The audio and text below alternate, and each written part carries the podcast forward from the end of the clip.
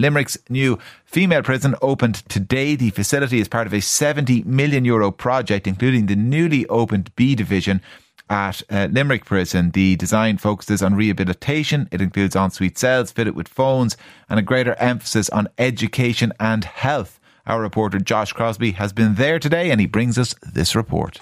In the prison service, we can control everything that happens within the walls, but we can't control the weather, so we do apologise. But we're so delighted that you've come to join us. We're immensely proud of what we've achieved here. Director General of the Irish Prison Service, Karen McCaffrey. There are 51 female prisoners here in Limerick today, settling into the new facility. I got to take a tour of the prison with Chief Officer Peter Clarke. How are you, Josh? I'm just going to take you on a tour now into G1 there and a tour of the female prison. Okay, the big thick door. That's it. I want to come into the main area. Right, and it's literally door after door, certain types of keys. Yeah, key entry, but they're touch only. This is the main G1 landing. Okay, so this is where the action happens? This is where all the action happens, yeah.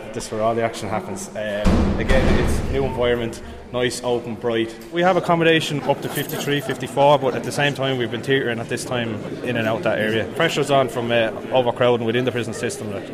You're always close to that number, innit? Always close to that number, yeah. The women have moved from an area where they were three in a cell and cramped, where now they have their own single cell, everyone has their own single cell. One of the major problems we actually had when we first moved in here was that we had issues with, they didn't want to stay in the room on their own at night time, like, you know, so it's the first time they're on their own. Like, women in custody are totally different than men in custody. Women in custody suffer a lot of traumatic abuse as well prior to coming into custody, so like a lot of them would suffer from domestic violence on the outside from partners and stuff like that, so like it's important that we put in the proper support structures for them. Like. How does the mother and baby facility work? At this moment of time we haven't had a custody where there has been a mother and baby, but it is available in an apartment structure where the child will be in custody for a certain period of time with the mother, like, you know, but again that's down to the courts and down to other external factors. With the child, maybe with social services, and child come in for visits. Yeah, come in for visits and stuff like that, like, you know. But there is facilities there for parenting within prison, in a sense, like.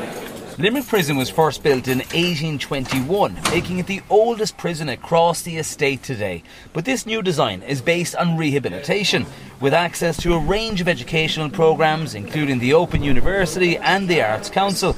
I took a walk through the different workshops, but first I got a look inside one of the cells. See here, if you want to walk in, just have a quick look.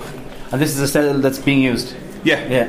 So they have their own shower, it's basic enough, they have their own phone, everything like that. So again, privacy, curtains, stuff like that, like, you know. So like, look, it's the small things. I know we talk about prison and they say it should be a harsh place and stuff like that, but at the end of the day, they're coming into custody to be punished. And that phone communicates with the reception, is it? Or? No, they can ring out those, they have 6 numbers on their card and they just type in the code and they can ring out to their loved one or whoever's outside that they want to speak to, and they get a 6-minute call and that's it. They can do it from their own. We'll move then into the education area. We have education going on at the moment, and I'll show you the surgery area. So what are the types of courses that will be taking place here now? So at the moment we've art going on, we have hairdressing going on, so they learn the basic skills of hairdressing if they want to learn, be treated, qualified hairdresser in place to do that. We have services regarding computers, which is here, which is live at the moment. And they can follow on then and do a course and they can do Open University from here. It's facilitated from the prison, Open University, so online courses. And what's the level of engagement like with the education programmes? Very good. At the moment we have 2 OU students at the moment, Open University students, and we have a lot of people doing their junior certs and leaving certs, level 3s, level 5s, level 6s. You know, so are there specific courses that seem to gain more interest than others? Or? Yeah, basic skills, basic life skills. Like a lot of people in custody tend to be interested in social care, social service, addiction services, stuff like that. And you'll find that a lot of people that have come through the custody period have gone on to be addiction counsellors because they've lived the process, they know what life in addiction is like. There are multiple healthcare services available inside the prison, such as a GP, nurses, dentistry and a gynecologist. At the health clinic I met with the National Nurse Manager of the Irish Prison Service, Enda Kelly.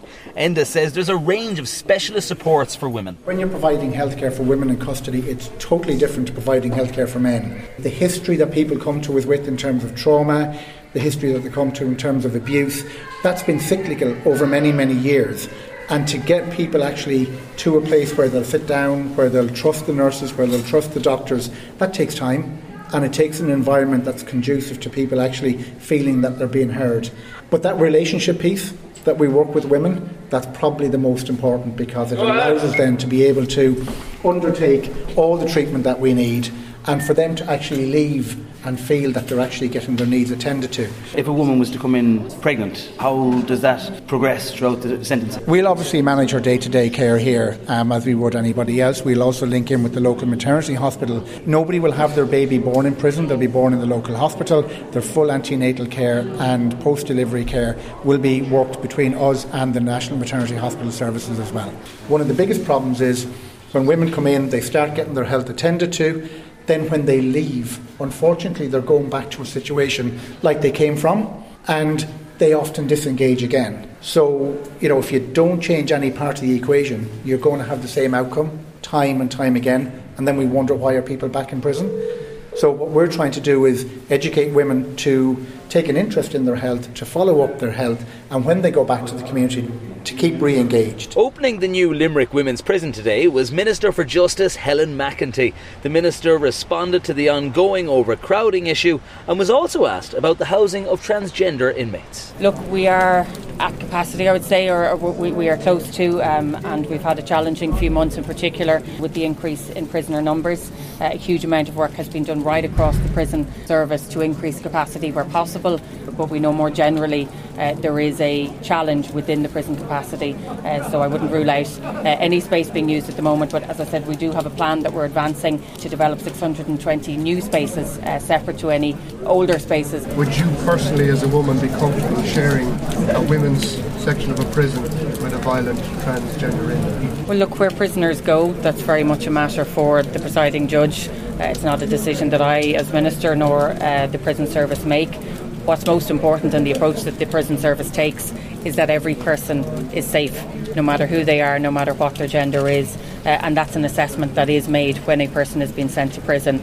So it's really important that irrespective of who it is, that they are sent to the place that is appropriate for them, ensuring their safety, but the safety of others as well. And that's what I would expect if I were to be in that scenario. That's what I would expect. There have been consistent calls for a transgender policy to set out who should be housed in women's prisons.